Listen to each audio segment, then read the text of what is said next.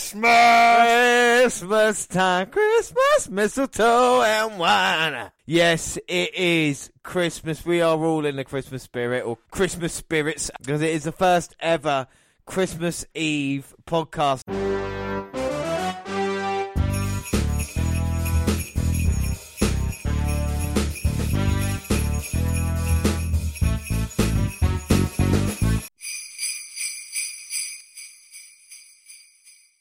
We are still here at the uh, Christmas cottage. Do not forget about that. But we've got a few drinks on the go at the moment. We're going to have all the t- stuff of Christmas. Dan, how has your Christmas been? Are you looking forward to Christmas Day tomorrow?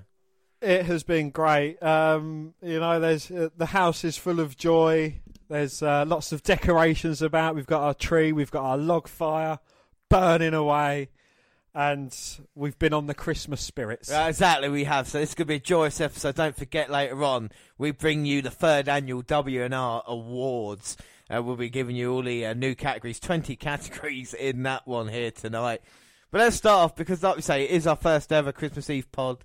And what better way than starting "Twas the Night Before Christmas," Dan? I think would be correct, wouldn't it? So you're going to join me in this kind of alternate intro, and I'll let you start off, son. Go on. Oh, thank you. I'm sorry, I've I've not done many of these. Uh, I might be a bit rusty, but 'twas the night before Christmas when all through the house not a creature was stirring, not even a mouse. The stockings were hung by the chimney with care, in hopes that soon would be there. Now Dasher, now Dancer, now Prancer and Vixen.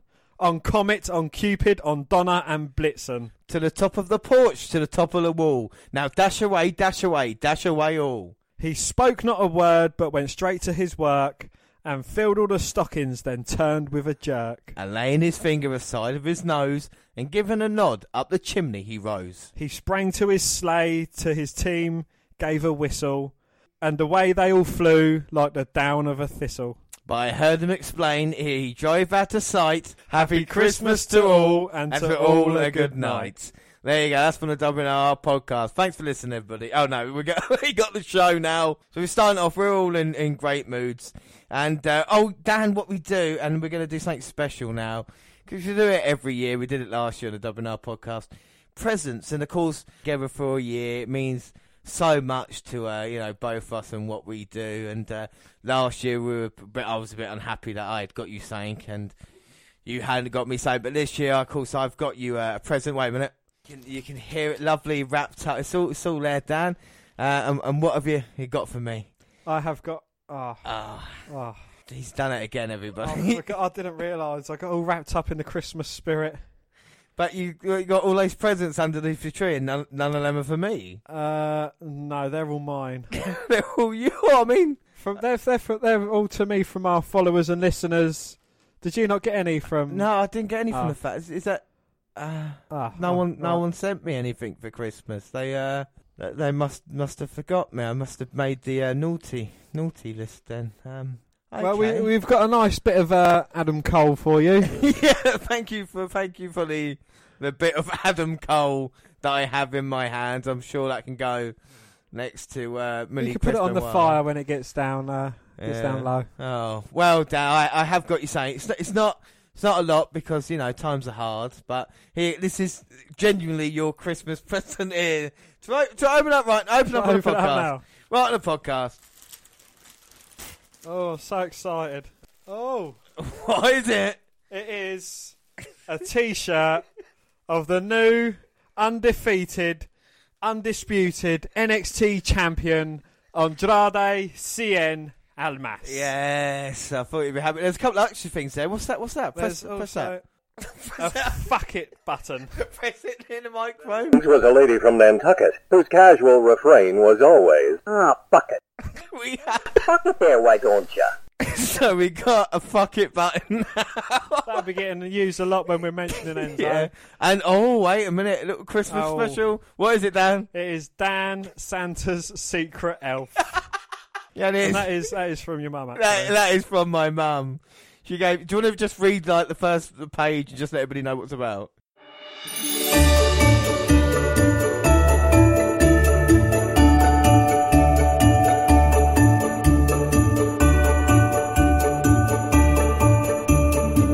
It was Christmas Eve, and Dan was tucked up in bed at home. He was trying so hard to be asleep, but he could hear strange noises. It wasn't the sound of sleigh bells, it wasn't the sound of hoofs on the roof, it wasn't even the sound of Santa unpacking his sack. It was more of a harumph and an um. It was no good. There'd be no sleep for Dan until he found out what was making the noise. I got a Christmas book, a fuck it button, and a Cien top. Now, Dan, I should say, I should say as well, I did get you something else, but I unfortunately made an error in my judgment. Now, hopefully, you can give it to a, a family member. Fuck it! yeah, that's what I was thinking. A family member or someone who could do because. Like Randy Orton, t- I thought Randy Orton. Uh, Dan loves Randy Orton, so I'll get a Randy Orton t-shirt. Fortunately, I didn't get a large, large youth, so this is the actual t-shirt. and as you can see, I think in all my hopes and dreams, I, d- I do like my t-shirts tight. yes, So that's what we'll do is we'll take a t- uh, picture of this and we'll put it on there so people can well, see. should I put it on so they can see what it looks like me wearing it? Would that be better? that would be better. We got. It's a real shame. That's a cool T-shirt to have. I hope you can give it to a family member of your choosing. Of course, we'll post all these pictures up when we release this podcast, so everybody can hear it and watch it as well. I think we are generally evolving into a photographic podcast. photographic? Well, I think we want to wait until your beard's growing back before we take any pictures of you. Yeah, I know. I've, I've, sh- I've, sh- I've shocked the wrestling world. this this week, I've shocked the wrestling world. I have had a shave. So we're going to move on now. So we we did this last year. And I just want to take a few moments for those uh, those lost wrestlers this year. If we could just take a second of silence, please, Dan. um, I'm uh, just going to prepare my sad voice. yeah. Right, no. Okay, and let's read out the talent we lost. So Rosa Mendez retired. Jack Swagger should release after requesting it. Simon Gotch. Austin Aries. My pick for the CWC, Ho Ho Lun. Eva Marie. Everybody's favourite, Emma. Darren Young. Because she was shit, Summer Rae. Big Sawyer Fulton. Uh, the incredible James Ellsworth. And a man that brought us the most legendary entrance themes of all time, and that is Jim Johnston. And Mm. out of the list, him and Austin Aries are probably going to be the most sorely missed. Yeah, I, th- I think so. I think Emma was probably the biggest news of the year, but that, of course, Neville's not on the list yet. We should say other NXT talent, W broadcasting talent, have also been released. Read Chris. Atkins, Andrea D'Marco, Theophilus Agby, Leo Gao, and Josh Bredl. So there we go. That's the people we have lost. But it is Christmas time. We've done the presents early. I know it's only Christmas Eve, but we are just about ready for the WNR Awards 2017. But what we're going to do first, we want to read you through the kind of categories and what our picks were. So we run through the 2015, 2016 awards, and then we'll start you with the 2017 awards. So yeah, 2015 awards. I mean, this is all the way back when Jad was a part. Of course, I've not included his uh, choices because they no longer matter. So uh, wrestler of the year, I went for Seth Rollins. And I went for his tag team partner and Shield buddy, Dean Ambrose. Yeah, I know. I enjoyed that. Entrance of the year, Dan. Uh, mine was the Wyatts. Yep, just the Wyatts. I listened back to it and it was just Wyatts. But you, I asked you which one. You said when the lights go out and go out. So I wasn't the best. I think you've been smart there. No, uh, I went for Undertaker at Survivor Series when he came out and they showed the video of like the 25 years of the dead man, which I Pay per view. yeah, paid for the year. It's an interesting choice from you. Uh, I went for Beast in the East, Yeah. which was a main event of Brock Lesnar going against I think Kofi Kingston. Brock Lesnar against Kingston. yeah, no, because of the main event, I think it was Owens versus Balor for the Yeah. NXT Oh, title. I think that's what took Yeah. you over. Speaking of the NXT uh, events, NXT Takeover Brooklyn, the first ever one was my pay per view of the year. Match of the year was from that as well, and that was Bayley versus Banks at Brooklyn. Uh, my match of the year was Balor versus Neville at Takeover. Uh, women of the year, Dan, who's your woman of the year? Uh, my woman of the year was Bayley. yeah, Bayley, yeah, that's understandable. Mine was Sasha Banks, of course. I picked her for match of the year anyway. Underrated. Underrated. Mine was Neville. Neville. Oh, Neville. Mine was Stardust. And it was interesting because I heard myself back and I actually said, like, the Cody Rhodes character could do a lot more with Stardust. He's kind of stuck there, and I think he's underrated. So I give myself points for that. Uh, one to watch. Um, I don't know whose was worse. I don't know. Uh, mine was Ryback. Ryback, who was then released in 2016. Or mine was Apollo Crews, who just kind of didn't get used at all, you know?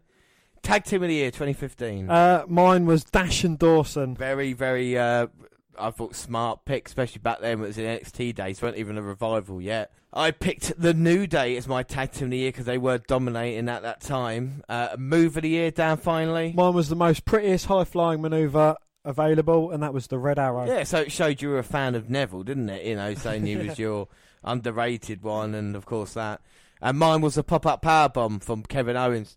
Uh, it's obviously made his debut in 2015 in WWE, and yeah, my move of the year. So 2016 awards, we'll run through them as well. and We'll see the similarities between both and if they've changed or not. So rest of the year 2016, both went AJ Styles. We Yeah. both agreed it Yeah. was AJ Styles rest of the year. We went different the year before, went the same on now. Well, he he'd obviously early, made his debut early on in 2016 at the Royal Rumble, coming in at number three, to a huge reaction. And just throughout that whole year, he became heavyweight champion or world champion, as it's known as now. Uh, and yeah, brilliant matches and just completely created a stir. uh, entrance of 2016.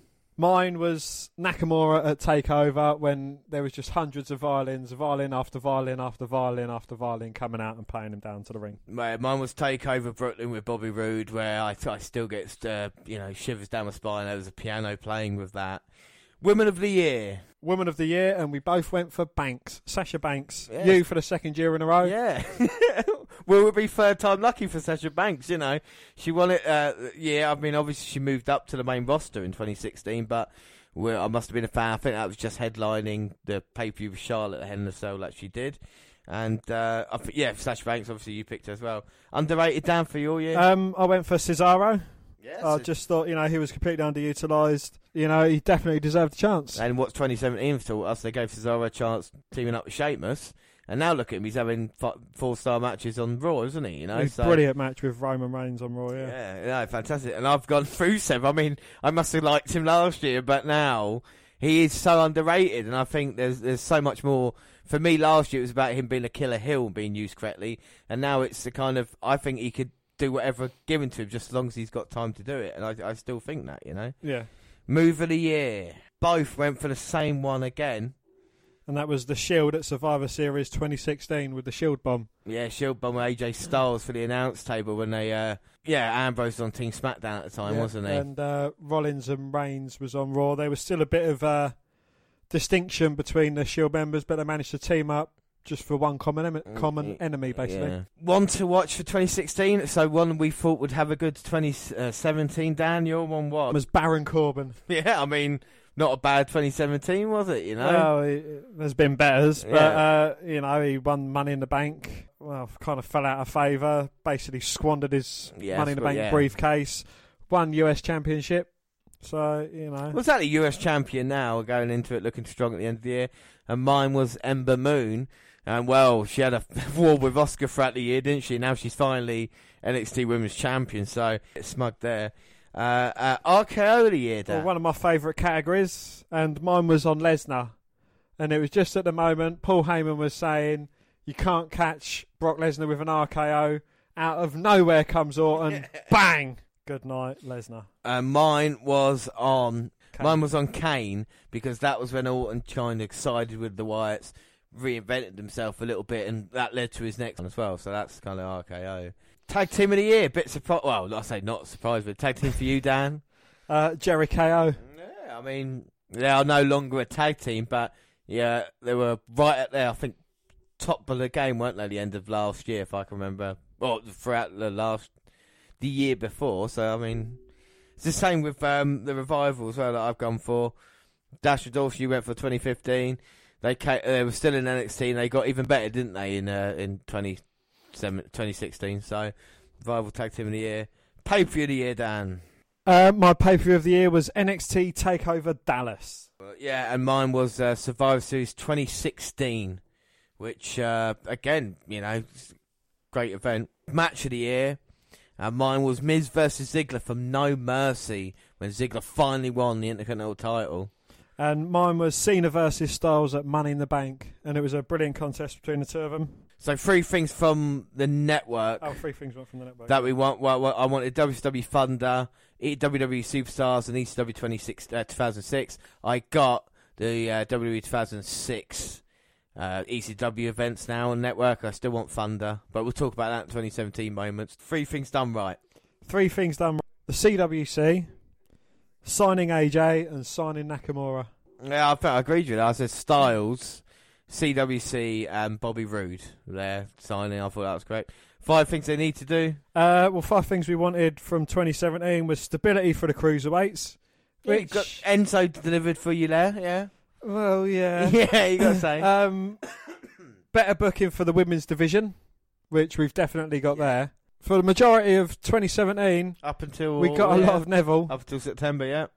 Uh, less free chances at titles; they need to be earned. And as much as I love Orton, he had three shots at the heavyweight Yeah. championship. You know, it's a bit too much for me. But yeah, that was my five things we want. Well, mine were Revival beat New Day, which didn't happen. Revival got injured. Roode NXT title, which he got. Don't of course, AJ become WWE champion again. Nakamura in the main event, which he was at SummerSlam, and now he's dropped out again. And Punk return or Shield reunion. Of course, we got the Shield reunion in 2017. It is the WNR Wars 2017. We've had that. Very interesting to look back and see our choices. Very different in 2015, quite similar in 2016. Let's see how different we are in 2017. Now we've got 20 awards that we are going to hand out here tonight. So we're just going to read through. We have the third annual WNR Awards. It's 2017. We've got 20 categories here tonight to run through for you. We have got uh, 17 awards to hang out. But we'll just run through the awards quickly. So, Dan, what are, we'll do one each. Go on. Uh, we've got wrestler of the year, We've got pay per view of the year, match of the year, entrance of the year, woman of most underrated of the year. move of the year of the year, All right, we'll sort that over the year now. move of the year, One to watch, RKO of the year, tag team, and now we've got seven new awards for 2017. and that is most overrated. Better off last year. Holy shit moment, Comeback, most improved, tweet of the year. And the John Award for most punishment taken in a match. Yeah. Plus, we have three things WWE did right Five things that must happen in 2018. and three things needed on the network. Because now we should say before we get to the meat of uh, meat and potatoes of the WNR awards. Next time we're here is the W- uh, WNR New Year's Eve spe- uh, New Year's Eve special, the first time ever that we're doing that, and we're going to have a complete run through of the entire year in WWE and our favourite moments on the WNR podcast as well. It is going to be mega. But let's let's start off then with the WNR Awards 2017, and um, should we start off Dan with what a better way than a nice way to begin with than entrance of the year. So Dan, if you want to go first, please tell me your entrance of the year. Well, my entrance of the year was at was Balor, and it was the Demon at TLC. Not a bad. You've always been a fan of the demon character Finn Balor, haven't you? He's a lot better than Finn Balor. yeah. He doesn't lose as much. Yeah. Why? Why do you like the entrance? Explain why you like the entrance. Um, uh, it's just the mystique of it, the build up of it, and you know, just the way he comes out. I I just think it's brilliant, and I really enjoy the persona that he takes on as he's part of the demon. And just the whole thing came together, and it was a brilliant, brilliant entrance. And plus, there wasn't a lot of other choice. No, I think that's what we'll, we'll find. I mean, I'm going to give you my uh, pick now. Unfortunately, it's not the same. It is Drew McIntyre's entrance at NXT Takeover Brooklyn 3 when he came out with the uh, the the guys playing the, the bagpipes, and it was such a incredible entrance. But even at WrestleMania this year, because of the size of the ramp, it wasn't a great entrance. It was just like a long walk, wasn't it? You know, so I felt yeah, entrances are kind of in a weird way. I think. Takeover kind of brought it more in entrance way. You know, look back at the beginning of the year with Nakamura and Bobby Roode and people like that. You think, oh yeah, even though they're on SmackDown now, it's it's kind of turned into a basic entrance as opposed to something special. But You know, that is entrance of the year. Uh, right, Dan, your award now. What's next? I'm going to go for one of our new awards, and it is tweet of the year. Yeah, so I'll go first then, seeing as uh, you went first last time. And my tweet of the year. I mean, it's, why why did you come up for this as a new category, Dan? Well, it's quite a lot about social media now in the wrestling world, and you know, just going through my Twitter home line, there's there's a lot of retweets that I've put out, and there's a great tweets. Yeah, wrestlers have been doing. Well, WWE relies on social media to get the message across, you know. And uh, I mean, so do we, don't we? Don't forget follow us at WWE Review on Twitter, we're on Facebook, we're on everywhere like that social media. But yeah, tweets especially where people do react to it a lot. But my tweet of the year is uh, Finn Balor with the uh, not overcooked turkey at Thanksgiving when he tweeted that out. Because for me, uh, I thought it was really funny that he was responding to it. Uh, but now with the latest bit in WWE shop, they've actually got a T-shirt of Finn Balor and they highlight the over on it. So maybe that's going to be a thing they try and do now. I don't know, but that's my tweet. Dan, what's yours? Um, mine actually, and I think you would appreciate this one. There was there was three. I, I mentioned the other th- the other two, but this one won it for me because I think it holds a bit of uh, personal significance for us, and it is just a simple four lines, and it is out of time, so say goodbye. What is yours now is mine, and that is of course Drew McIntyre, and he's tweeting and he's added real Bobby Roode after he took his title at NXT, and I just think that's a brilliant tweet. It's, I mean, what a what a moment it was. You go back and listen to that podcast there, and uh, McIntyre, of course, tweeting his entrance theme. I, I'm a huge fan of Drew McIntyre. I don't think I have to explain really. Um, honourable mention: John Cena tweeting out, "So hashtag iPhone X about Face ID." Um, what do I do? You can't see me, John Cena, and also. Drew Gulak on the 10th of October. Today, we woke up in a world where Enzo Amore is no longer the Cruiserweight champion. That's not bad. So your tweet of the year is Drew McIntyre. Drew McIntyre. Fair fucking play here. Uh, right, so my one of my awards, and I, I, have to give this out because I came up with this way back in May, I think, with NXT Takeover Chicago. The Johnny Gargano Award for most punishment taken in a match, and that goes to Johnny Gargano NXT Takeover Chicago in a ladder match where he got destroyed by the Authors of Pain. But that wasn't it, Dan, was it? No, it wasn't. His uh, tag team partner Tommaso Ciampa also turned on him after the match and planted him through an announce table. So how is that? For luck for Johnny Gargano. So, well, congratulations, Johnny. You do win, and this will be a continued prize. The Johnny Gargano Award for most punishment taken in a match. You win it here tonight. The next award is most overrated. Oh, right, this will be a good one. Dan, who is yours? Triple H. Triple H. My one is Triple H. Can you argue with that? I mean, you know, he took it upon himself to have all the glory of Survivor Series he even took it upon himself to beat Jinder Mahal in India unnecessarily, and then danced with him after the match. Uh, uh, it's it's incredible when you think about it. that's what he does, you know. And uh, look, just look back on his history as well. It's just he believes his kind of own hype now that he was like a legend and a. Well, don't get wrong, he's a great wrestler, but he can't carry a promotion on his back. Where I, I don't know, I don't want to see a Strowman Triple H match. Anyway, my most overrated. Now, this might surprise a few. I'm saying Brock Lesnar. Now, I'm a huge fan of Lesnar. I have been uh, since he made his debut way back when. But problem is for me is that now we are he's no longer caring about being a good wrestler anymore. And people might disagree with me there, but I feel the kind of the learning the trade and the where he was before he left WWE the first time was a lot better than he is now. It's just the same old thing. It's uh, Going to have a match, no matter who it's against. It's a suplex, suplex, suplex. Oh, recover, might take a little bit of punishment. Recover, F5, win. He's he's done that countless times. You know, Goldberg match at WrestleMania was the same, kind of 10 minutes match, that was done. The Braun Strowman match was the same, 10 minutes and then done. The Samoa if, Joe he's in, match. if he's in a multiple person match, he'll lay down for 20 minutes, Yeah, get exactly. out, come back, F5 and win. Yeah, it's. I think it's definitely a cardio issue as well with him, like how much he gets blown up in the AJ Styles match at Survivor Series. I know people will probably talk about it a bit. The match of the year awards. People are saying that is there.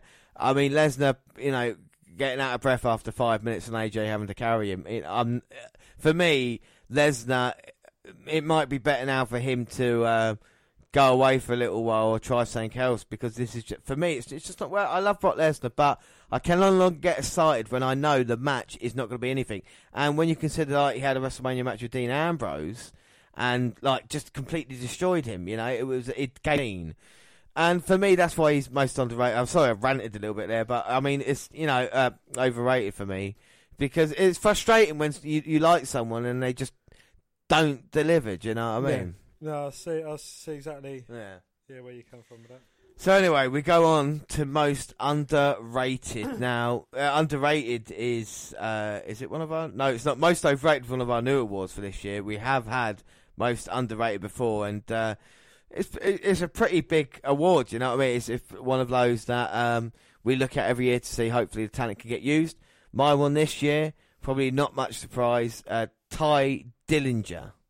Now, before I explain why Tye Dillinger, obviously I've been talking a lot last couple of minutes. Dan, do you want to tell me who your pick is and why? Um, well, I've actually got two. All right, okay. I've got Luke Harper. I think he was brilliant in the feud when it was uh, Bray Wyatt. Now he played a great part in that. I think he's brilliant in the ring, and you know, I just I'm not sure teaming him up, teaming him up with Eric Rowan for the Bludgeon Brothers, yeah, they have been doing quite well of recently, but I just don't think that's the right move for him. And also, Mandrews, Mark Andrews. I mean, we've seen him in brilliant matches. You know, not the best matches, but we get onto that category shortly. But you know, I think he's a brilliant wrestler. He's a great flyer certainly deserves more of a chance and a better push. Yeah, I mean, he fits the 205 Live division perfectly, doesn't he? Someone in there, the way he moves, and what we've seen of him this year, yeah, he, he definitely deserves uh, more opportunity. With Harper, yeah, I completely agree. They've obviously gone back to this one because it helps Eric Rowan out uh, as well, doesn't it? You know, so. Um, I mean, the Bludgeon Brothers, uh, jury's out of them. I think they can be good, and I think we'll be Harper carrying it majority of times. But at least he's featured in a, a, prominent position now. This will be interesting in, in the upcoming year. Uh, with Tye Dillinger, for me, underrated.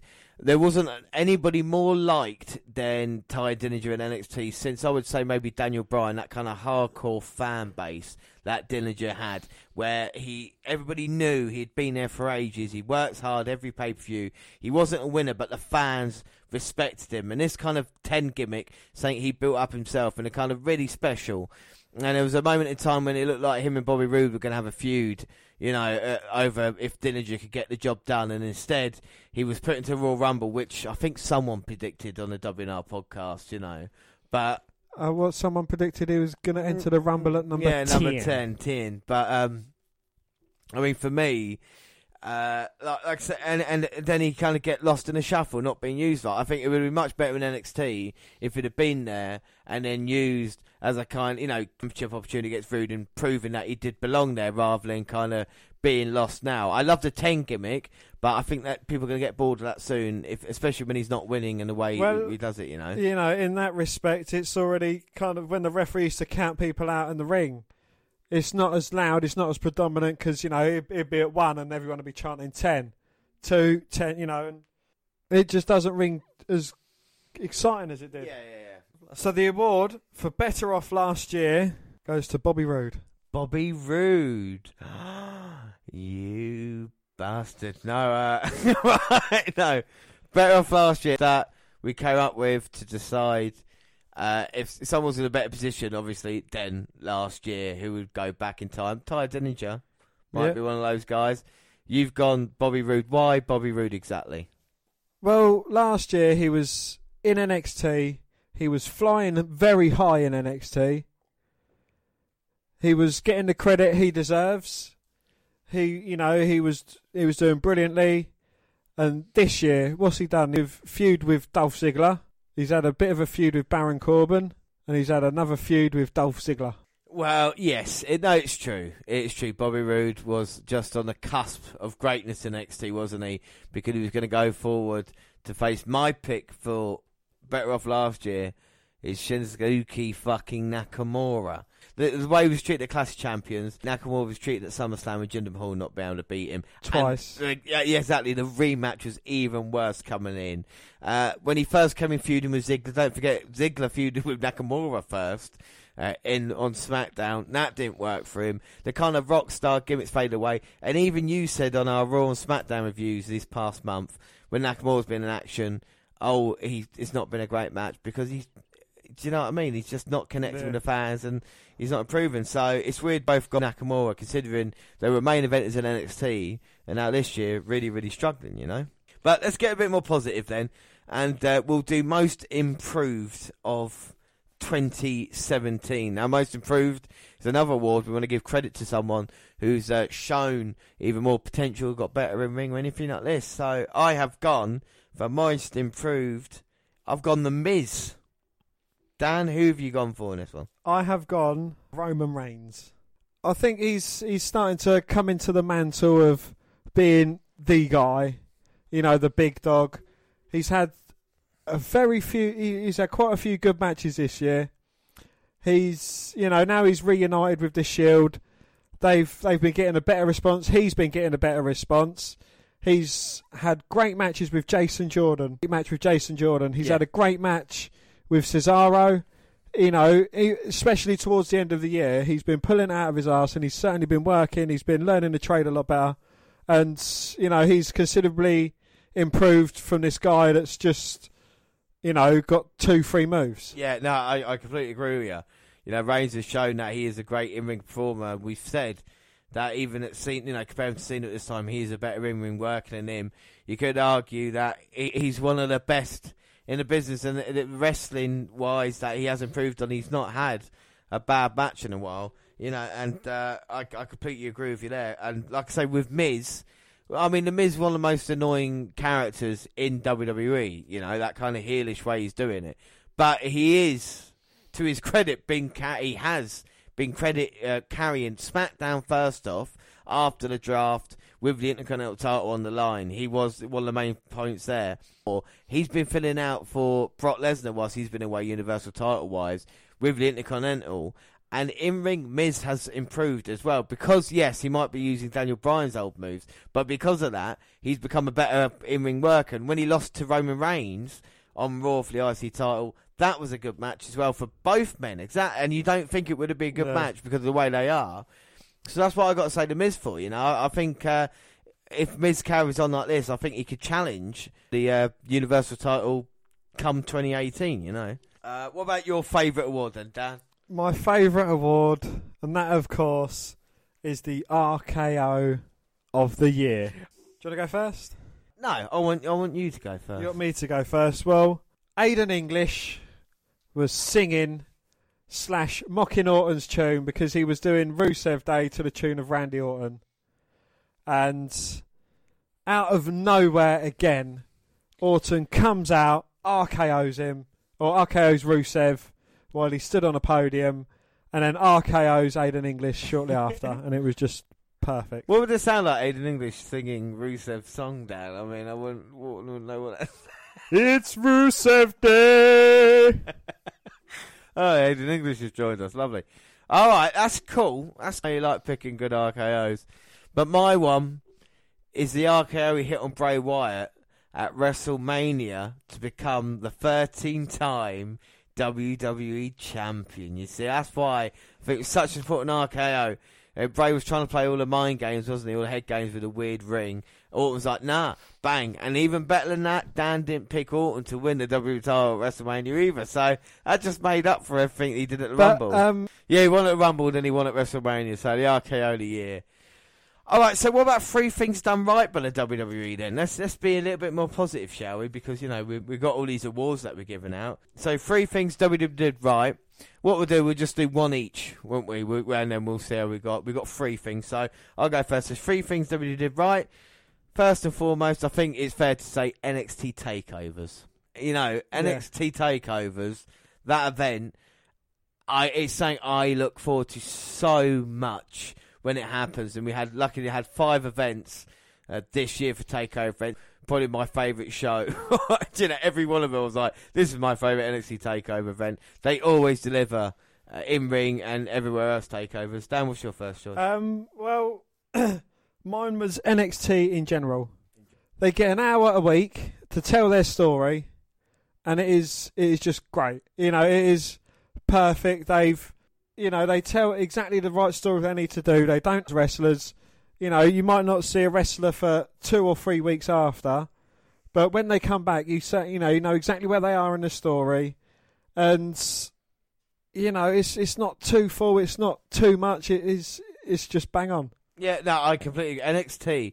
Uh, the update when we watch it is it's, it's like it's my favourite time. It's my favourite show. Watching NXT is just so enjoyable. It tells a story. There's not no wasting of time, is there? I mean, yeah, injury to talent affects the show, but the way they carry on regardless, and the way they like say they they have all this NXT weekly show, which is great, and then they deliver at takeovers, didn't they? Which I couldn't really ask for anything else at the moment.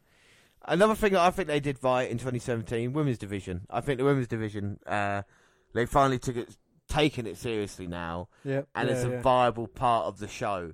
Like there's three or four segments, either on Raw or across on SmackDown, where the women are involved, especially on pay. Uh, and I think it's only a good thing, you know, because it's it's it's a difference to it than it is just the men's matches all the time, you know, especially the kind of women's talent that we've got. Of course, we'll talk about Women Wrestler of the Year later on, but I think the women's division has done great in 2017. Dan, what's your second pick? the UK Championship tournament.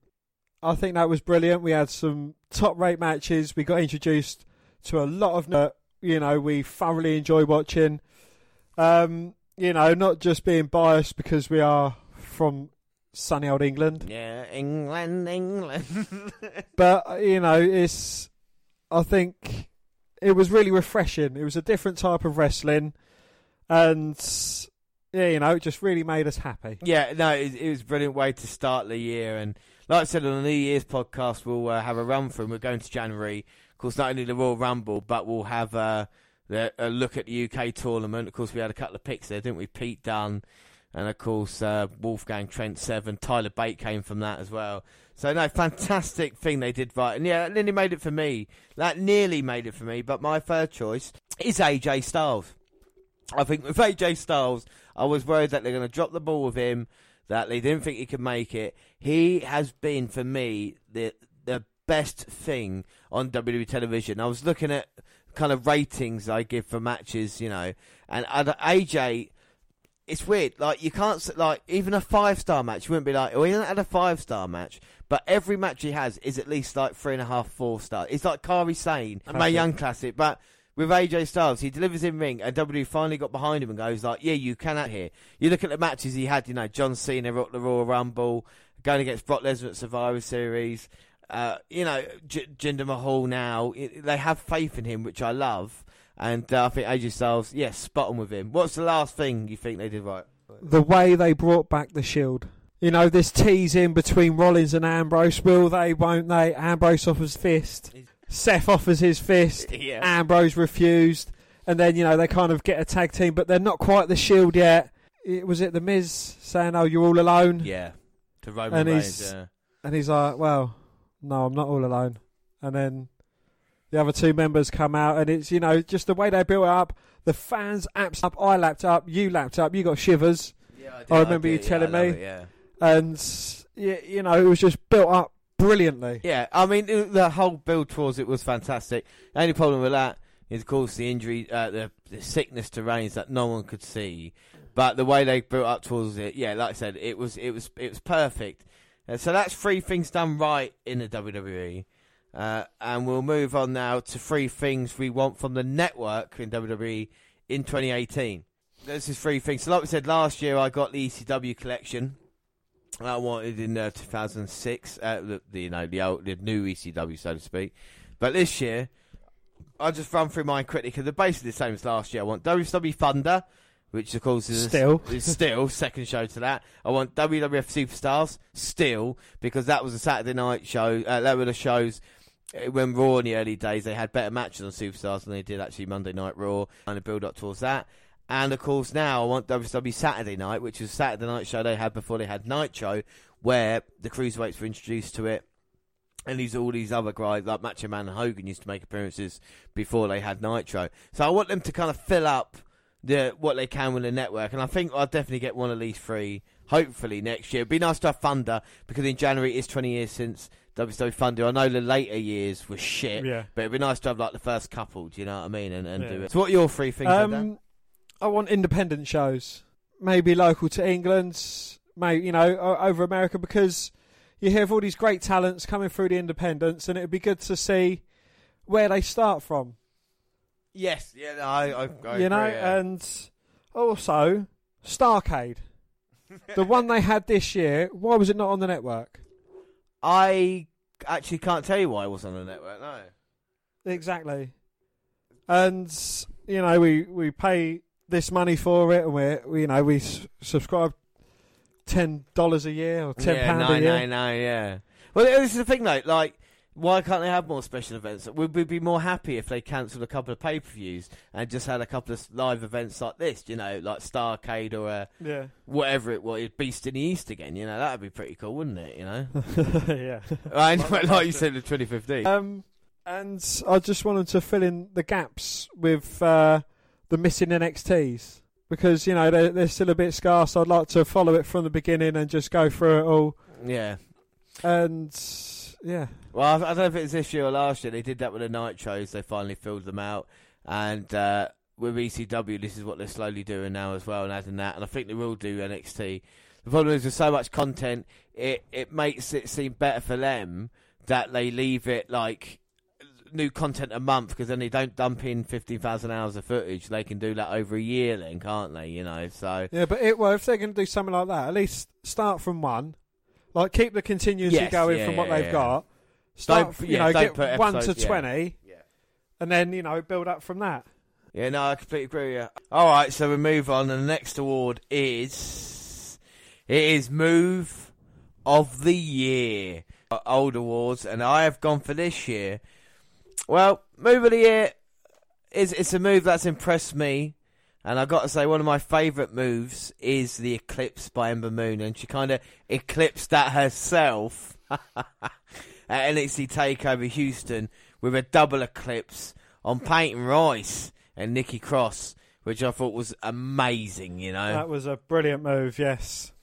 so I've got to say to her, she has got my move of the year. Dan, Um. Well, I've. I, I, I want to say an honourable mention to Tyler Bate and the way he springboards off the ropes Ah, yeah. using the back of his neck, his hands either side, Yeah. head to bottom, and he springboards off. I think that is just brilliant. But my favourite move, or should I say moves, was all of 205 Live and Braun Strowman on Enzo after Raw ended. Oh yeah, I mean that was probably your favourite moment of the year. I mean, moving it. So explain to everybody who maybe not seen that, Dan, what exactly happened. Well, Enzo won the Cruiserweight Championship by foul means, shall we say. And he was in the ring delivering a promo. This was just after Raw had gone off the air. And Braun Strowman come down, delivered a running power slam, and then said, look, and the whole of 205 Live, I think pretty much everyone used their finisher on Enzo. yeah, like, like, And yeah. he was laying in a beaten mess. Yes, not an the ring. eaten mess. It was a beaten mess. He was completely destroyed. Yeah, I think that's a great move of the year. Yeah. Um, so move of the year, yeah, Ember Moon and uh, Enzo Amore wins an award for you. Then Dan, I'd say. Well, I think the, Technically. I think the, the technically the award goes to all of 205 Live Yeah. and Strowman. All right, all right. Not gonna argue, yeah. All right, next award, uh, one to watch. One to watch. Now this may may not seem like a surprise to you, but mine is my boy Aleister Black. Yeah. What what reasons? He's had a great year. He had a brilliant match against Velveteen Dream. He's been challenged as such. But, you know, he, he had a very good match against Adam Cole, baby, which he won convincingly.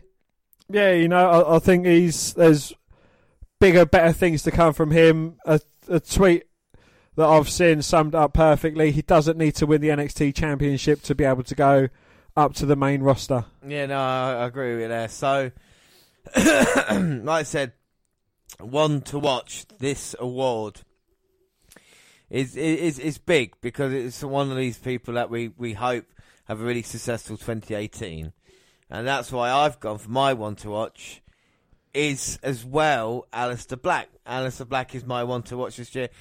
That is, I, I think that he's one of the most dangerous men in NXT at the moment. In in WWE, I think the Black Mass kick is one of those to be looked out on. He, he doesn't really to look to be that uh, at the moment, if that's the right word to say. And, and I'd have to say, it also teams up with entrance as well because he's he's got a great entrance.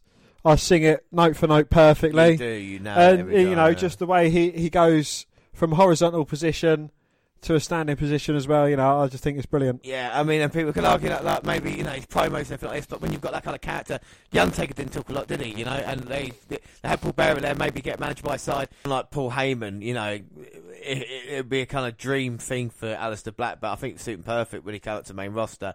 Doesn't seem to be struggling that much with NXT at the moment. You know, no losses and everything he's done really. Even the like say the Adam Cole match back in NXT to be number one contender. It's quite easy for him, wasn't it? You know, yeah. so. Um, also, I'd just like to put a little honourable mention in there to the Woken slam Matt Hardy. Uh, you know, his the way his character's going to go is definitely one to be watched, providing they don't bury him in his first match against Bray Wyatt. Yeah, that's the worry, isn't it? Yeah. but yeah, you know, hopefully good things are going to come from him as well. Yeah, I mean, Broken Matt Hardy, there, there's so much potential there, isn't there? You know, uh, and let's hope that they uh, don't don't fuck it up. I, I just thought of someone else who was better off last year, and that's Jack Gallagher. Anyway, um, so next award, we'll do the new award, and it's a holy shit moment of the year, moment that made us go, holy shit. Now, I've actually got two uh, choices this year. One where uh, it was a good one, and one that's a bad one. Honorable mention, we talk about that. NXT Takeover, Na- uh, Nakamura versus Roode when Roode won.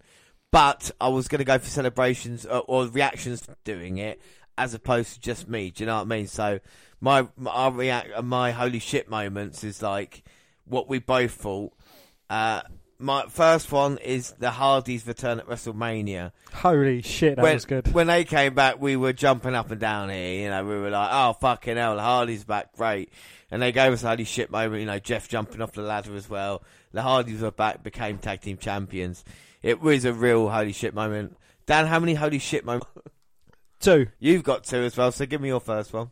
Shane McMahon's cage dive, but it wasn't just so much the cage dive it was Sami Zayn helping out his former foe, Kevin Owens, as well. Yeah, yeah, um, that was a real matter. Now we've, we've seen on SmackDown since then, the Zayn Owens connection is just getting more and more airtime as well, isn't it? You know. Yep. So, uh, yep. Yep. yes, this is the thing that we want. One thing I'm worried about is Shane McMahon. I hope this time next year when we do the fourth annual WNR Awards, we're not talking about Shane McMahon jumping off a Hell in a Cell for the third time. I think, you know, twice is quite enough for him. And my next moment, holy shit, and Dan, this is when we were both couldn't believe what was going on. Jinder Mahal winning the WWE Championship from Randy Orton. We we could not believe what was going on. We lost our minds at it. We we nearly gave up on network and wrestling at that point in time as well. Indeed, yes. You know, going into the match, I'm sure we both thought it was going to be an elementary win for Randy Orton, you know, just a, an easy title defence.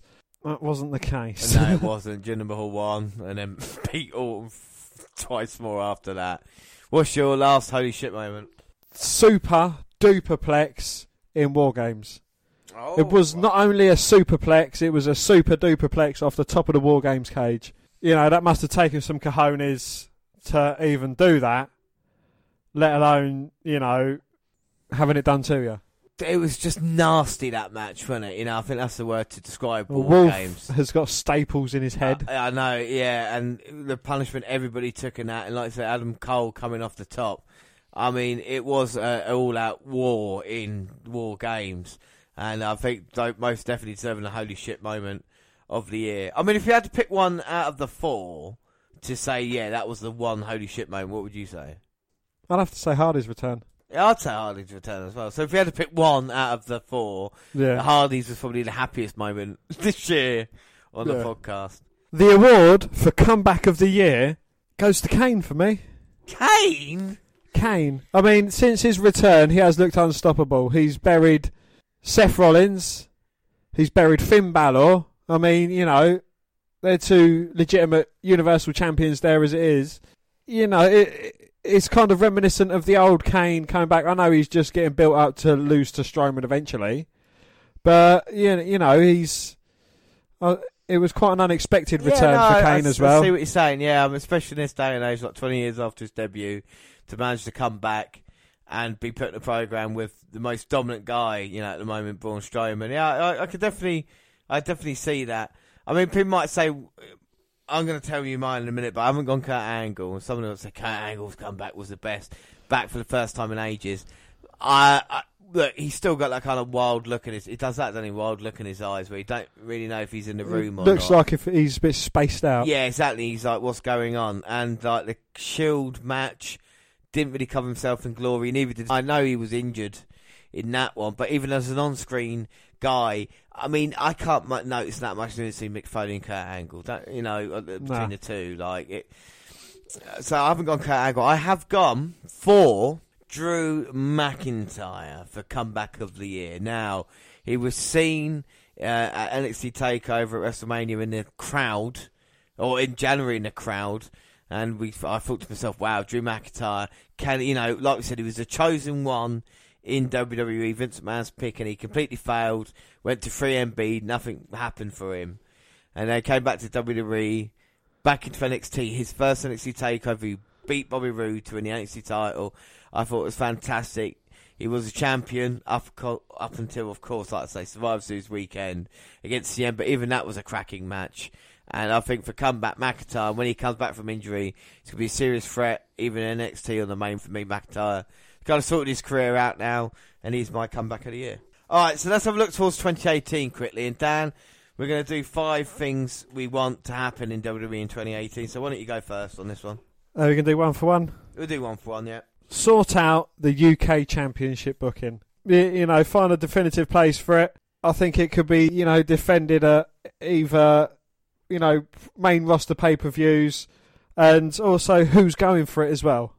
Yeah, Because mate. you know we, we've seen Gargano go for it, but yeah, previously it was kind of a UK only thing. I know any nationality can win the US title. Is it going to be something similar to that? What's it going to be? What's it going to do? What's going to happen with it?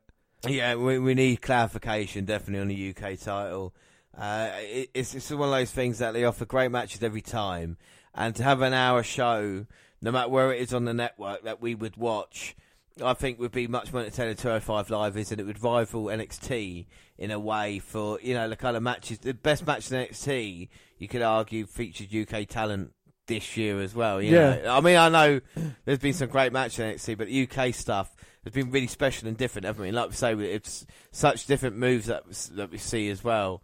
I, I completely agree with you. I'm just going to finish off on McIntyre now and say that I want him to be a WWE champion by by the year end. I think that's really possible for Drew to come back from injury. Main roster, we we know how good he is in the ring.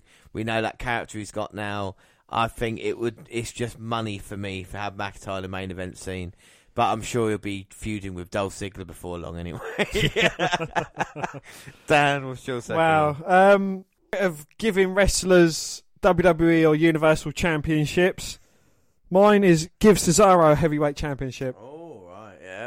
Last year he was my one to watch. You know, he's he was well, he was one to underrated. He pulls out brilliant matches, and yeah, I just think he deserves a WWE Championship run. I know he's been team titles, but you know, it's I, I think he could do better than that, and I definitely think he can hold his own in the heavyweight championship division. I completely agree. Would you be happy with him getting it Money in the Bank way? Like winning money back, cashing it in, would you be like, oh yeah, or would you want like a As long as he defends it successfully, Right, yeah. successfully and legitimately. Yeah, okay, right, yeah, no, I see your point. So they actually have a storyline of like, so actually going for the title rather than a kind of hit and run type thing. Do you know what I mean? But Yeah. I wouldn't mind either way. Like, I wouldn't mind Triple H handing him the title. like, I'll be like, yeah, all right, yeah, he's champion, yay. Uh, Yeah. Speaking of former champions, a revival, I want them to return and dominate the tag team division when they come back. We have missed such a treat with Dash and Dawson not being here. Like we say, 2015 they were Dan's tag team of the year, 2016 they were my tag team of the year, and this year, if you look at their early matches that they had against against Authors of Pain as well involved, all that kind of run until they got to the main roster, they were going great guns, and then, like I say, suddenly an injury, and it goes, doesn't it? You know, Yeah. so I want them to come back and just, you know, not necessarily be tag teams, but uh, tag team champions, but to just show a what legitimate dominant force. exactly show what they Yeah. can do. Yeah, Mine, they need to stop having too many of the same match.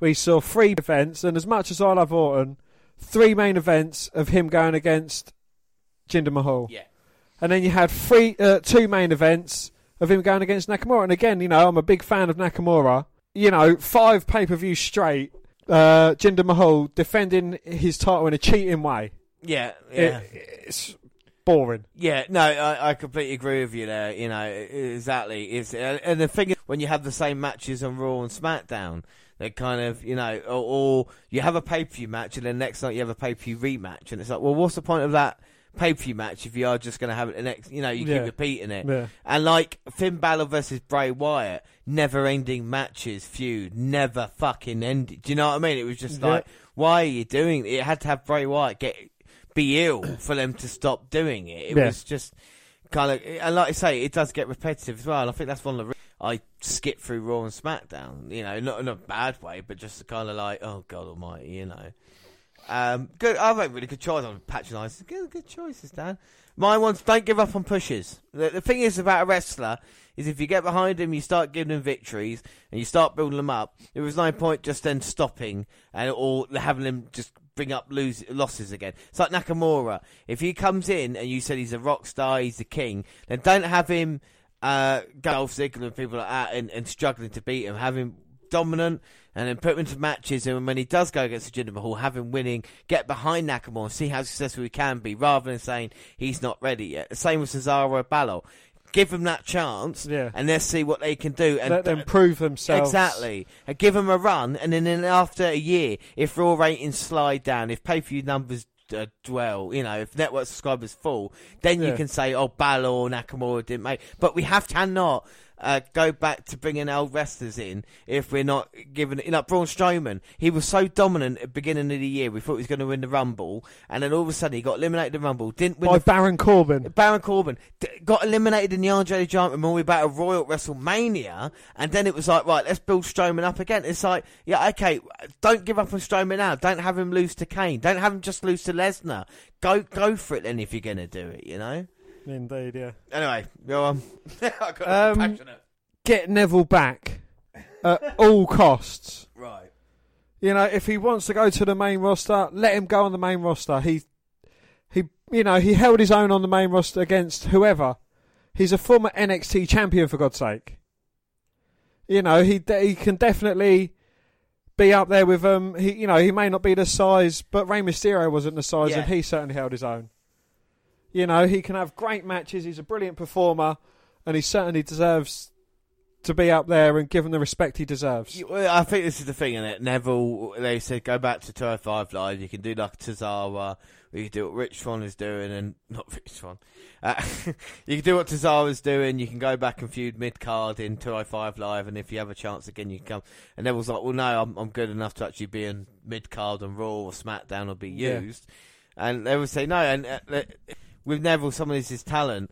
Was it going to take him to go away and be successful for a couple of years, and then them signing him back now? You know, or uh, are they gonna with Neville? He, he, was so he, he's a great wrestler. We've liked him ever since. You know, not just because he's British or English, but from the very start of the podcast. You know, there's potential there in what he does in the ring. You know, uh, and it's a real shame Neville is um, is not there at the moment. And yeah, I think it'd be um, uh, if they get Neville back, it would be great. Speaking about sorting stuff out relationship wise, you know, if you're going to have someone return, like speak to CM Punk, you know, like sort it out.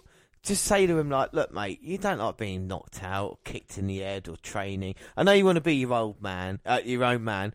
I tell you what, why don't you come back? Limited dates, more than Brock Lesnar, less than uh, you know Kevin Owens. Kevin O. Well, yeah, exactly. Kevin O. You know, do the big, do the big show, uh, do the pay per views, do do a couple of you know London of O2. You know, just just talking about shows to do. You know, Yeah. go do them.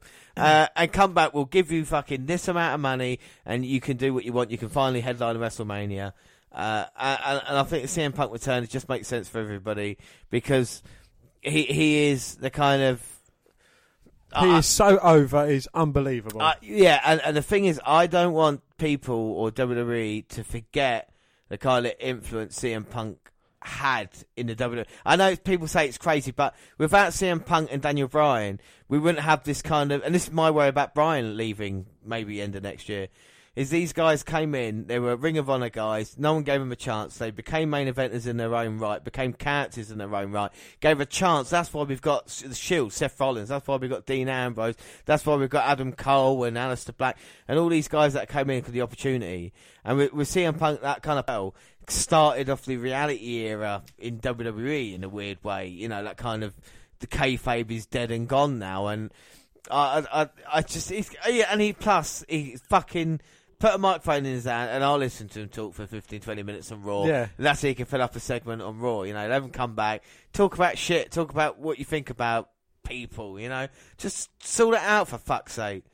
Anyway, Dan, last one. Um, well, mine teams up with and get Neville back. Get rid of Enzo fucking Amore. He's awful. He can't fucking wrestle to save his life, and you can give him this award as well. Even though it's not an award, it's kind of a a thing they need to do. But Yeah. So It- you're, you're giving Enzo Amore his second award of the night. well, if that's what it takes to get him out of the WWE, then he can have it. But I, I just I don't want him there. His stick has got old. yeah. No one really goes along with it. When he was getting beaten up, like when he got power slammed by Strowman, the fans were chanting one more time. Yeah, they were, yeah. They want to see that little cunt go through the fucking mat and just straight out of the. WWE. Yeah, uh, that is that is true. Uh, mine's not as aggressive as yours. Uh, mine is Bray Wyatt. Get some respect, or just leave. You know, this is a personal message to Bray Wyatt. Look, Bray, if things ain't working out. I know you're getting paid all right. I know been in a new relationship with JoJo and everything like this. That's all cool, man. But like this Bray Wyatt thing, it, it hasn't been good. You know, they haven't been fair to you, and you need to kind of put your foot down. And if it means you going away and finding another character, sorting it out, that's what you need to do because this kind of feud with, with, with Woken Matt Hardy, Why Matt Hardy? Mo- Woken Matt Hardy, you know, this is one of those things that. It it could work, it might not, but you'll probably be on the losing end of it. And even your WWE title run was what forty two days, so they need to, you know, either start booking Bray Wyatt correct. Uh, it, I think it's too late now for Bray Wyatt to be like an Undertaker type figure now. I think the aura's gone. I think he just not won enough. The big matches he doesn't do well in. Uh, I, I think it's time for him to um, look. You know, Bo Dallas is available. Stick them together as a tag team. Have a feud with the Bludgeon Brothers about it. You know, brothers versus brothers. Do it that way. Have Bo Wyatt, what the fuck you want to do in that way. Bo leaving Bo, Bray. Bo leaving Bray, you know, and you know, just because unfortunately, it's I don't want to see another House of Horrors match. I don't want to see another change. Projections Ah, on the ring, no. but Yeah. ultimately ending you losing the match. Yeah. All right, so let's cheer ourselves up a little bit. So now we've got one, two, three, four. We've got five awards left, and they are the five biggest awards in WNR, in the, on the WNR awards. They're a tag team woman, wrestler pay per view, and match. So we'll start off with tag team of the year. Now, I've got some uh, tag teams written down here. I have got Authors of Pain, New Day, The Bar, DIY, and The Hardys. I think would be fair to be put into that uh, for nomination wise, don't you? Um, yeah, yeah. Legitimately, they deserve to be there. Yeah. Yeah, I think DIY they were a great start the breakup and that, but they were putting in quality matches. Authors of Pain, I think, have been great throughout the whole year. Uh, the Bar, Sheamus and Cesaro. Yeah, they've they've done really well together. Yeah, of course the Hardy Boys. I know they're not together as a team now, but they gave us a holy shit moment of the year, didn't they? Indeed, they did. Yes. And of course the New Day. But who's your tag team of the year, Dan? Ambrollins. Ambrollins, right? Yeah, uh, the the Shield, you know, not only the way they came back together, but I think their star factor of when they're together. I think they you know they work really well together. Um, a brilliant pairing, and you know it's kind of like two. Well, a it's two thirds of the Shield, yes, and b yeah. you know they're, they're just a great tag team, and they're getting utilised. They're getting airtime. You know they're they're going through it as well. I, I think they've been fantastic since coming back together. I don't think Ambrose has looked as happy and along with Seth Rollins by his side. I know some people might say it was a bit of a demotion for Seth because meant to be a main event player, but I think it's all leading to good things as well. And yeah, that moment when they, they, they fist bumped for the first time, they fisted each other. They fisted, e- they fisted each other for the first time uh, since breaking up, and it was a lovely moment. And then you throw Roman Reigns in, and yeah, I, I really enjoy Ambrose Rollins. They were nearly my pick, but I have to go for the Uso tag team of the year. Down since day one ish. Yeah, they've they've pulled out some great matches since their heel turn. I think they've been a phenomenal tag team, and you know, you know they've they've got rid of the face paint. They got rid of the thing. They're kind of going back on a hit on a face-ish turn ish. See what I've done there? Ish, yeah. But uh, yeah, yeah, they've they've had great matches, especially their chemistry with the New Day. They've had, you know, yeah. I mean, we'll, we'll for a good part of the year. We'll probably talk about that match of the year as well. But I mean, you could have two or three of their matches that they had with a New Day. You know, Hell in a Cell, SummerSlam kickoff. Uh, and you know, and with the Usos, well, I wasn't saying I was expecting them to have a good year, you know, and they've really performed in ring, Jimmy and Jay, and that's why I got to say they've been my tag team because I've enjoyed every Uso match or segment that I've seen. It's not been boring. They've even been quite entertaining on the mic as well, and I hope they don't go a kind of more babyface route. But I think it's good that they can do it. They can do the kind of face paint, loving the kids, and then they can do the kind of hillside, you know, the kind of thing that they got. But Uso's my tag team of the year. Um, also, I'd like to put an honourable mention out there for the great well-oiled machine of Orton and Nakamura. Oh. Yes, Orton and Nakamura have teamed up more times than Revival have in WWE this year. Indeed, in, indeed, indeed. All right, so we move on to the women's award. Dan, do you want to give out who we think, uh, if you want to add anyone to that list? You want to read out the people who are in contention for this award? Charlotte Flair, Alexa Bliss, Kairi Sane, Ember Moon, and Nikki Cross. Oh yeah, well, I mean, Nikki Cross. It's, she's been a breath of fresh air, hasn't she? In NXT, she has. She is as crazy as a barrel of fucking spanners, and she is just completely unhinged. You know, it's it's not just her when she's wrestling, but when she's in the corner of sanity, she's so energetic. She's always going about her ways, and you know she is she she is brilliant. Yeah, oh, it, you can't fault her. You can't. It is quite incredible, you know, and especially when you uh, put in a match that she had with Asuka for the last woman standing, and some of her performances this year have been absolutely great. Ember Moon again, you know, talk about her finally winning a women's title, coming so close to it. No one's ever come that close to beat an Asuka. She injured. I don't think anyone ever will. I, I don't know. Injured her, you know, broke her collarbone, still couldn't get the job done. Ember is women's champion now. We've got Kairi Sane. I mean, she was just phenomenal in the Mae Young Classic. Every single was in. It was a four or plus star match. It, it, and you know, just again, her character. We w- was a bit concerned about uh, another Asian woman trying to replace Asuka after she had gone up to the main roster, but it is she is completely different to to Asuka. but yeah, you know, she's still just as great. She impresses every week, and yeah, you know, she's brilliant. Yeah, I mean, honestly, yeah, I can't say it better myself. Uh, called Charlotte Flair, SmackDown Women's Champion at the moment. Uh, always, I gotta say, she she's getting better and better in ring, and uh, I, I'm becoming a fan of Charlotte Flair now, and I think she deserves credit for uh, being up there on SmackDown and doing what she's doing. Um, Alexa Bliss. What more can I say about Alexa Bliss? She is the first ever Raw and Raw and SmackDown Women's Champion.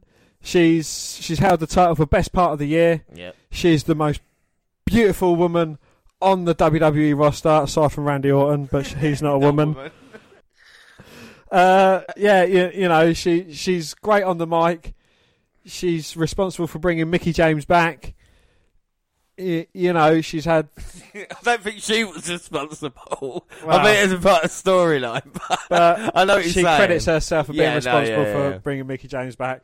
but she, you know, she's improving all the time, and yeah, you know, she's she's beautiful. Yeah, I mean, speaking of women and actually talking about uh, most improved, I've got to say Peyton Royce and Billie Kay in NXT have uh, grown a lot this year, and uh, really looking forward to see what they do in 2018. But I got to say, my Women of the Year. Dan, no, you tell me first, Dan. Who is your Women of the Year? Is it Alexa Bliss?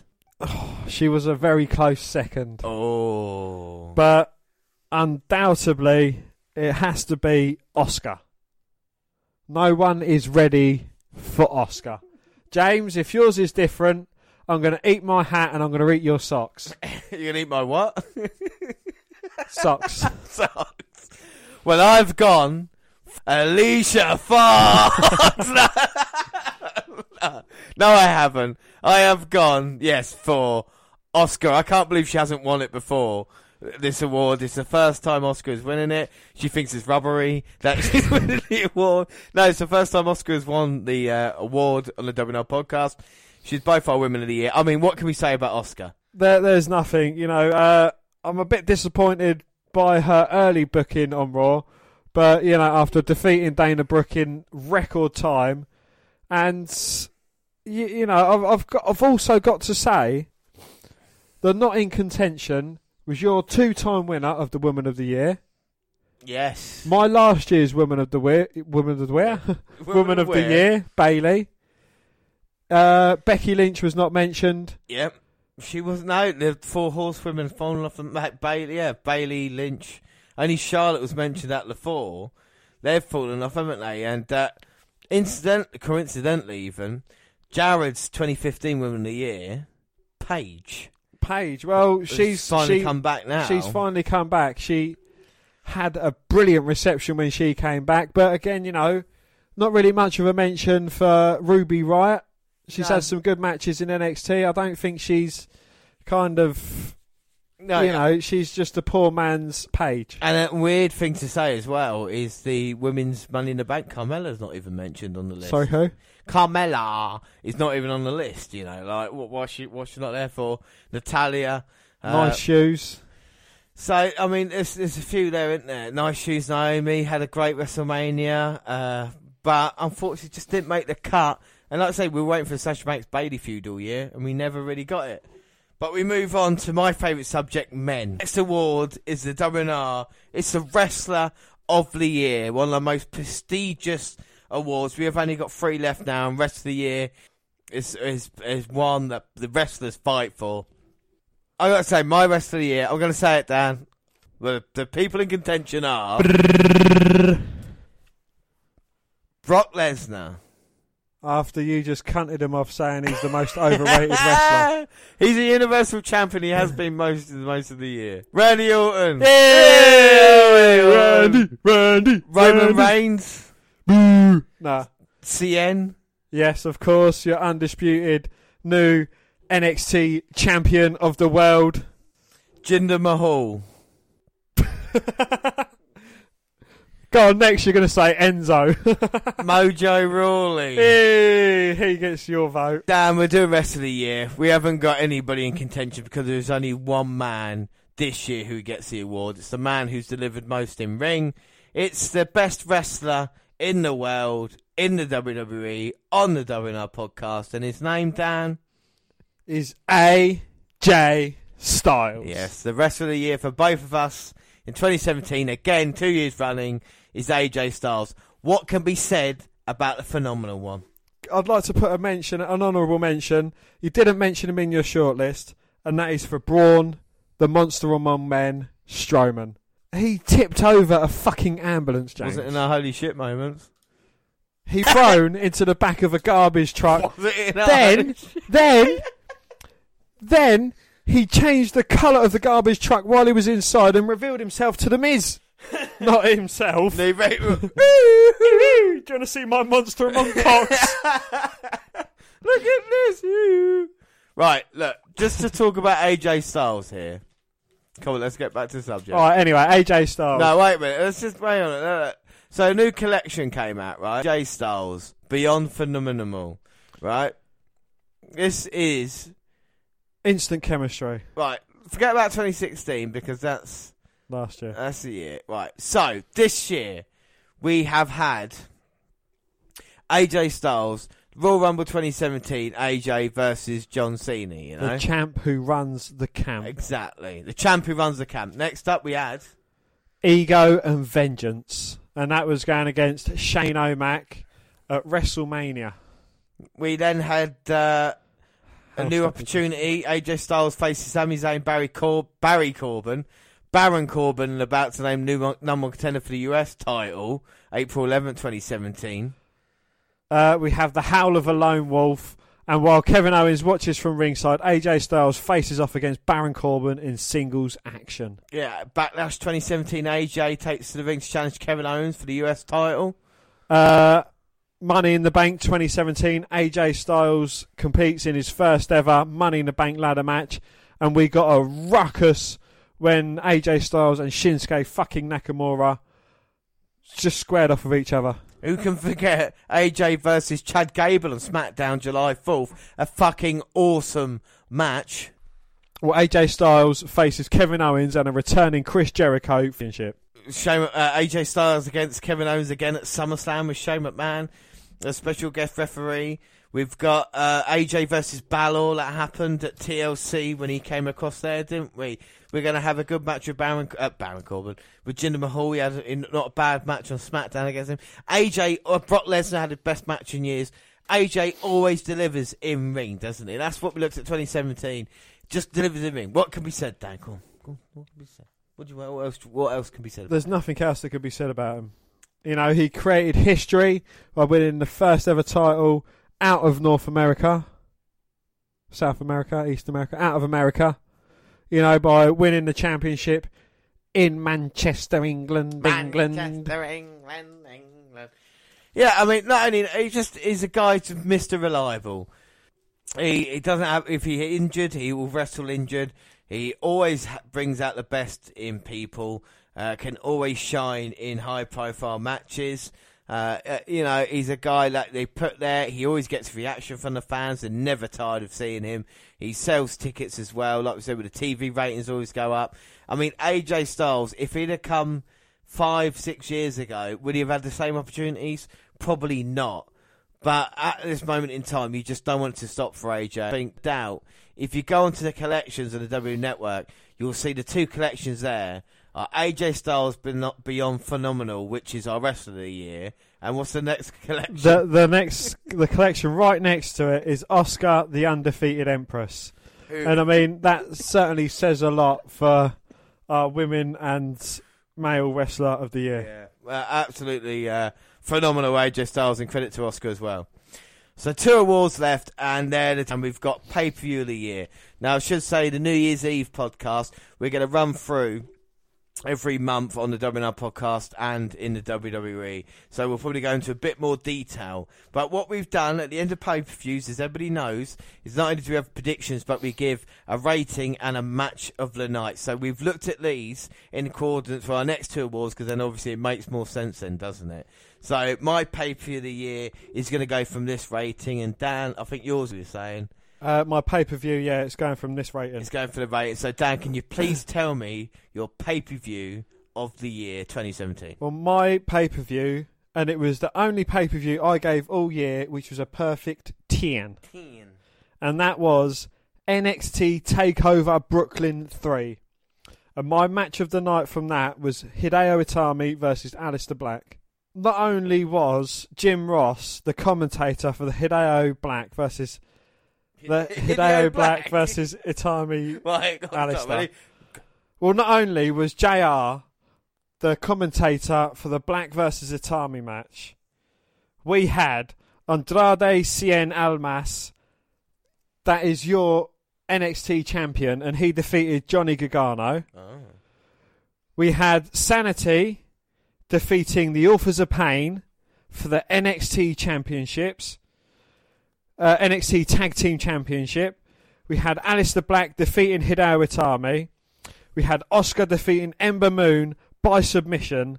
And we also had Drew McIntyre winning his first NXT Championship against Bobby Roode.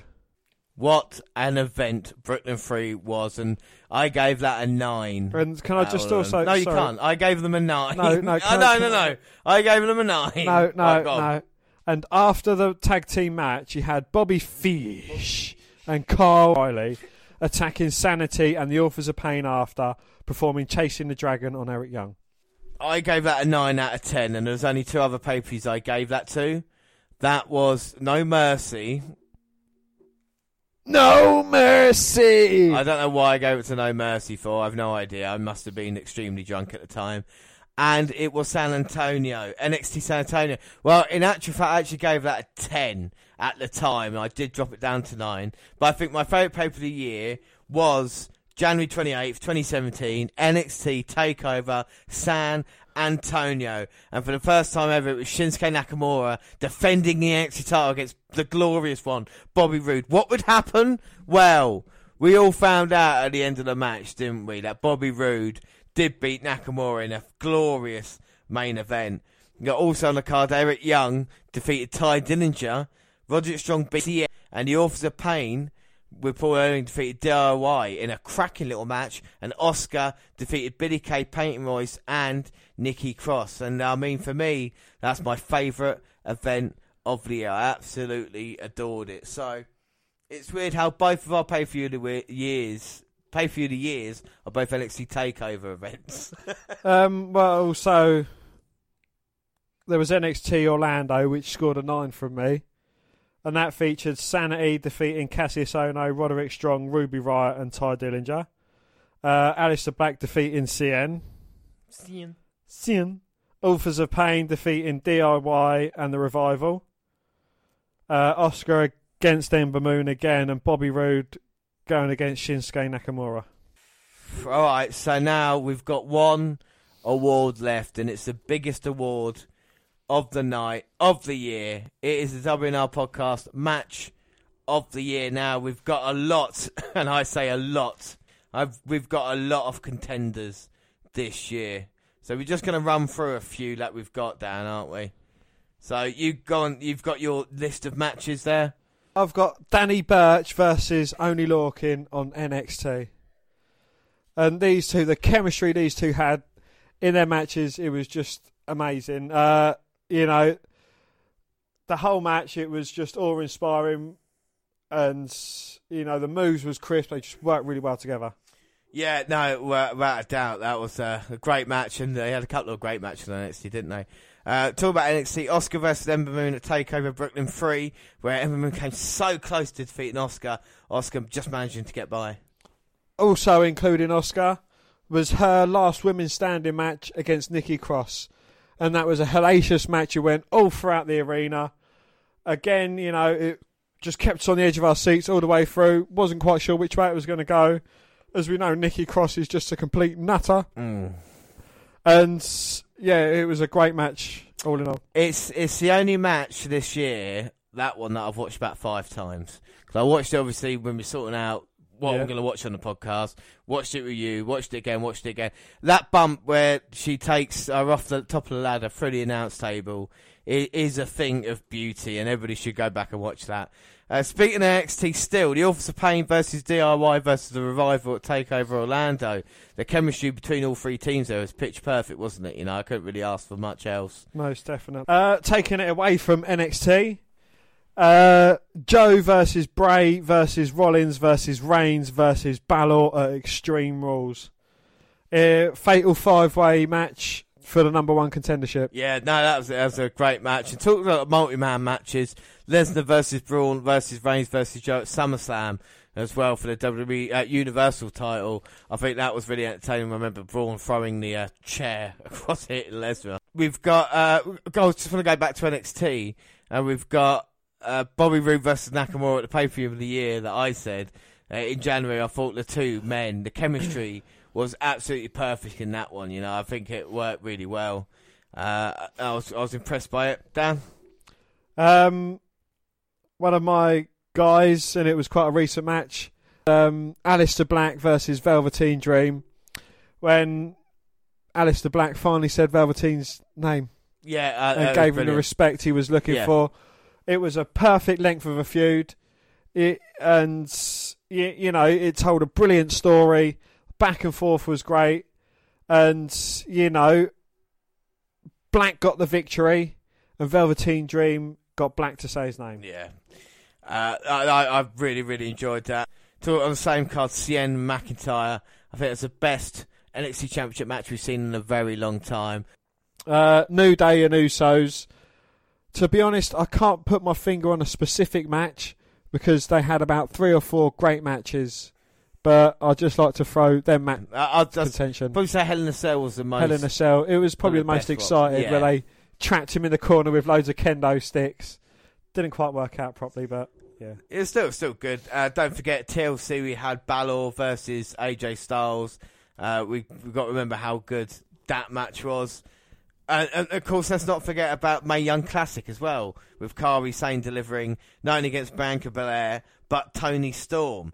Uh, so we've had a lot of, you know, lot of uh, choices this year. But Dan, what is your match of the year? My match of the year was John Cena versus our wrestler of the year, AJ Styles, at the Royal Rumble. The back and forth between them was brilliant. Um, they both pulled out all the stops.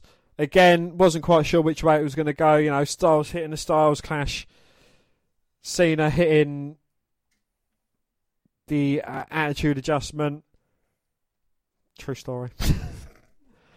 um, and yeah, you know, I think he just delivered in all areas. We know that Cena can have matches with great wrestlers, and we know that Styles has great matches all the time. So you know, these two, they they worked really well together. Yeah. And you know, even the build up towards it as well, where they was snagging each other off on the mic, and you know, it, it just came together great. Yeah, no, I, I, I completely agree with that one. We just saw it. In, we had it on his background, didn't we, just a minute ago there on the, the big TV here at the WNR cottage, and we saw Cena and Styles, and the, the chemistry they had together was, with not no pun intended, phenomenal. And uh, even though Styles lost, he came out looking fantastic. I should say I want to give credit to the Bollywood boys this year because one of the botches of the year, wasn't it? it was Randy Orton dropping uh, Harv or Garv Singh on top of the announce table, which was just a sickening moment. And even all it was like, oh, I've, I've gone a bit too far here. But I've got to say, my, my match of the year is, uh, well, I've had no doubt in it since it first happened back in May, really. It's one of those things that when you see a match and you, you just can't believe that you're. You, it's like you're watching wrestling for the first time. You're kind of ch- taken back to childhood kind of memories of it. And um, like Tyler Bate and Pete Dunne were two guys I did not expect to see at the start of 2017, and the UK tournament kind of delivered them massively, and they were both in the final. Tyler Bate winning the UK Championship, quite a surprise, and then they would rematch it at NXT Chicago in May. Tyler Bate and Pete Dunne, and for me, it's it's the best match I've seen in a in a very long time. What do you think of the WNR Awards 2017? Are you happy with that? I am very happy. Yes, uh, you, you know we've seen a lot of great matches this year. Seen a fair few great pay per views as well. It's been good. yeah, it's been good all over. Do not fail the city. You're part of Brat. So that is fucking WNR Awards. It's WNR Awards for 2017, and uh, we always enjoy bringing it to you. And I got to say, a special thanks for everybody. To well, a special thanks to everybody listening. We couldn't do this podcast without you. Well, we could, but it just wouldn't be very good, really. I mean, we wouldn't have people listening to it, and we'd just like to thank you for your tremendous support, especially around the live shows and everybody coming out and sending us messages, following us uh, uh, everywhere, and uh, it, it just it's, it's like we didn't expect in it, Dan. You know? And uh, also, you, you can vote for your WNR podcaster of the year, be it James or be it myself. I know I'm going to get most of the votes, but I thought I'd give James a little chance because you know he, he didn't get any Christmas presents off off all of our great listeners. Look, look, all right. So if people want to tweet in or let us know who you think's better between me or Dan, let us know before the New Year's Eve special. Read out the result. Then, if we get it, if I like it, if not, we ain't doing it. No, I mean, like the support that we've had on here is incredible, isn't it, Dan? We've had some great support. Yeah, we've we've got our regulars that constantly tweet us. Uh, Mark Tardis, he's you know he's always giving his two cents. He seems to find it funny when I'm pronouncing Japanese names. Yeah. Or you, you know he's uh, well, is it don't be a dick or something. Don't be a dick, yeah, when he was saying that. Jimmy Evans. Uh... So just shout out to some of the people who have uh, either followed, liked us, and talked about us over the past few days. We Got uh, Gordon Stratus. We've got Daryl Moore. Thank you very much. Stan O'Mac, Ali Sosa, who liked one of our shows, and uh, you've been following us now. It's very nice. Brendan Dave Conroy, shout out to you, mate.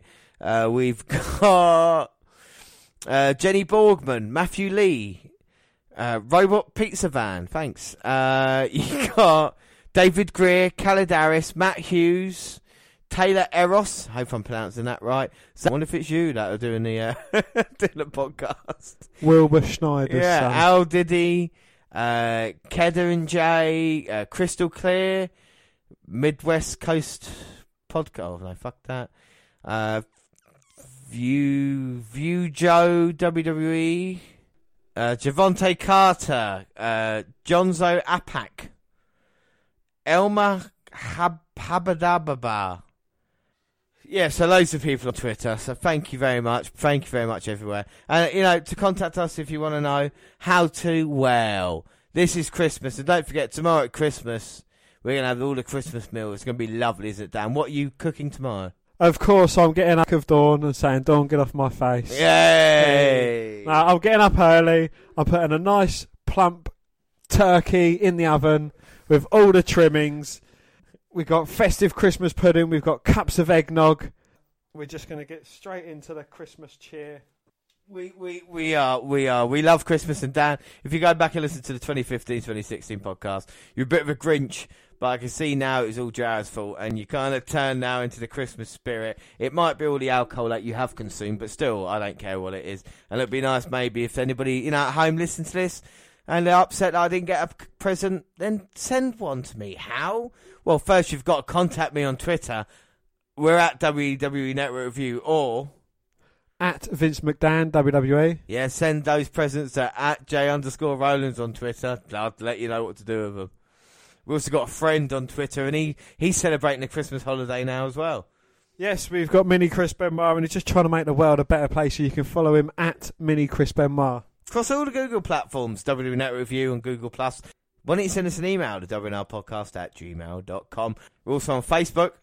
Facebook, yes, you can come and find our page and give us a like with a WWE Network review, or you can come and find me and add me as a friend. I am Vince McDan.